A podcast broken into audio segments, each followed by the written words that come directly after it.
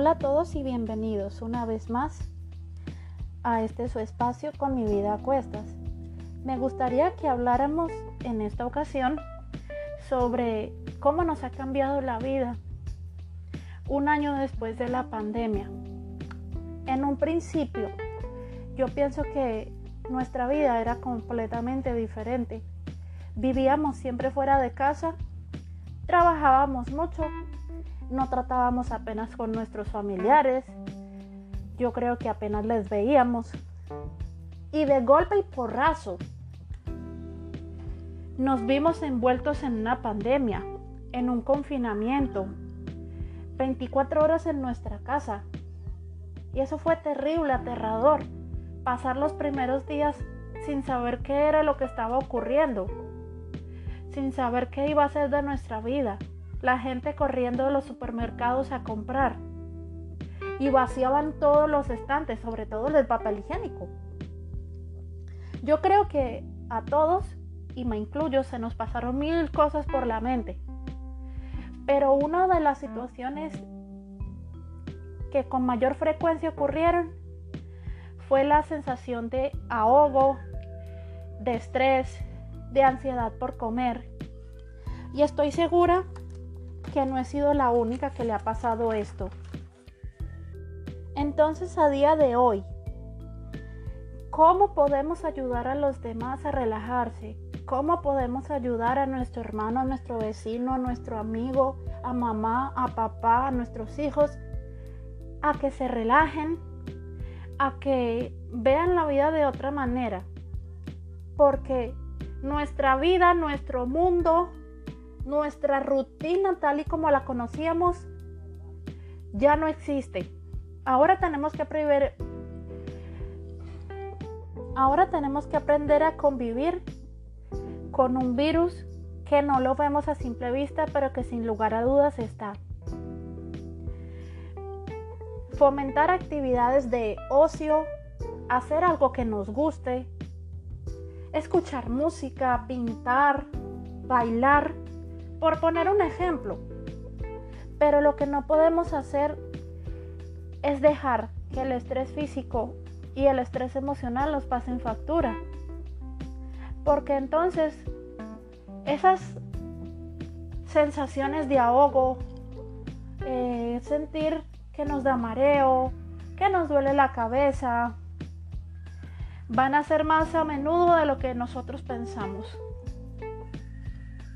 Sin dejar de tener en cuenta que tenemos que seguir teniendo muchísimo cuidado, que debemos seguirnos cuidando con las mascarillas, con el gel hidroalcohólico, con las distancias de seguridad. Tenemos que tratar en la medida de lo que podamos de hacer actividades de ocio, de ir a un retiro de yoga, de ir a pintar, de ir a nadar, andar un poco también, para que podamos ver las cosas desde una perspectiva diferente.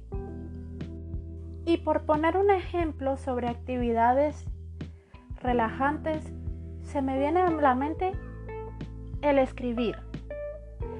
Cuando sientas que estás oprimido, que te sientes solo, que no encuentras salida, lo primero que puedes hacer es parar un momento,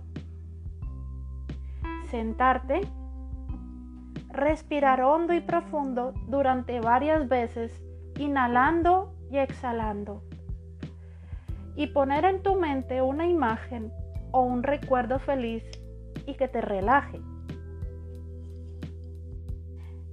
Otro ejemplo que puede ser bastante edificante es coger una libreta,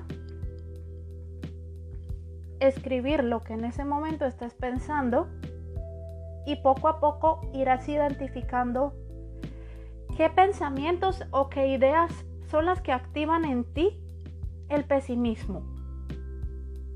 Es cierto que esta forma de relajarse no te va a funcionar ni a la primera, ni a la segunda, ni a la tercera, pero si lo haces constantemente, como un hábito, llegará un momento en que lo incorporarás a tu rutina diaria de una manera sencilla, fácil, sin darte cuenta, como levantarse e ir al baño.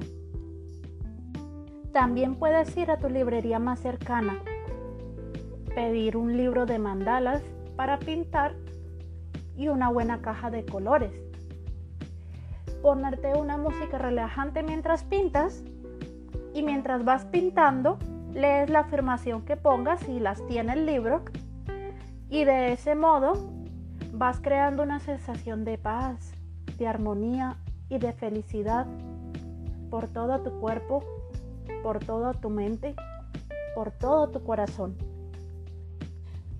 Y por último, y no menos importante, si puedes ayudar a las personas que estén a tu alrededor, en tu círculo más cercano, con una palabra de aliento, con un mensajito, con una llamada o una visita, no dejes de hacerlo.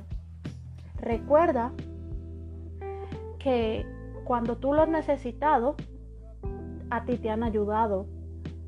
Cuando tú has necesitado que alguien te acompañe, alguna persona lo ha hecho. Y estoy segura que por mínimo que sea la ayuda que te han prestado, lo han hecho con todo el corazón de prestarte servicio para que no te sientas solo. Bueno, mis queridos amigos, esto ha sido todo por hoy.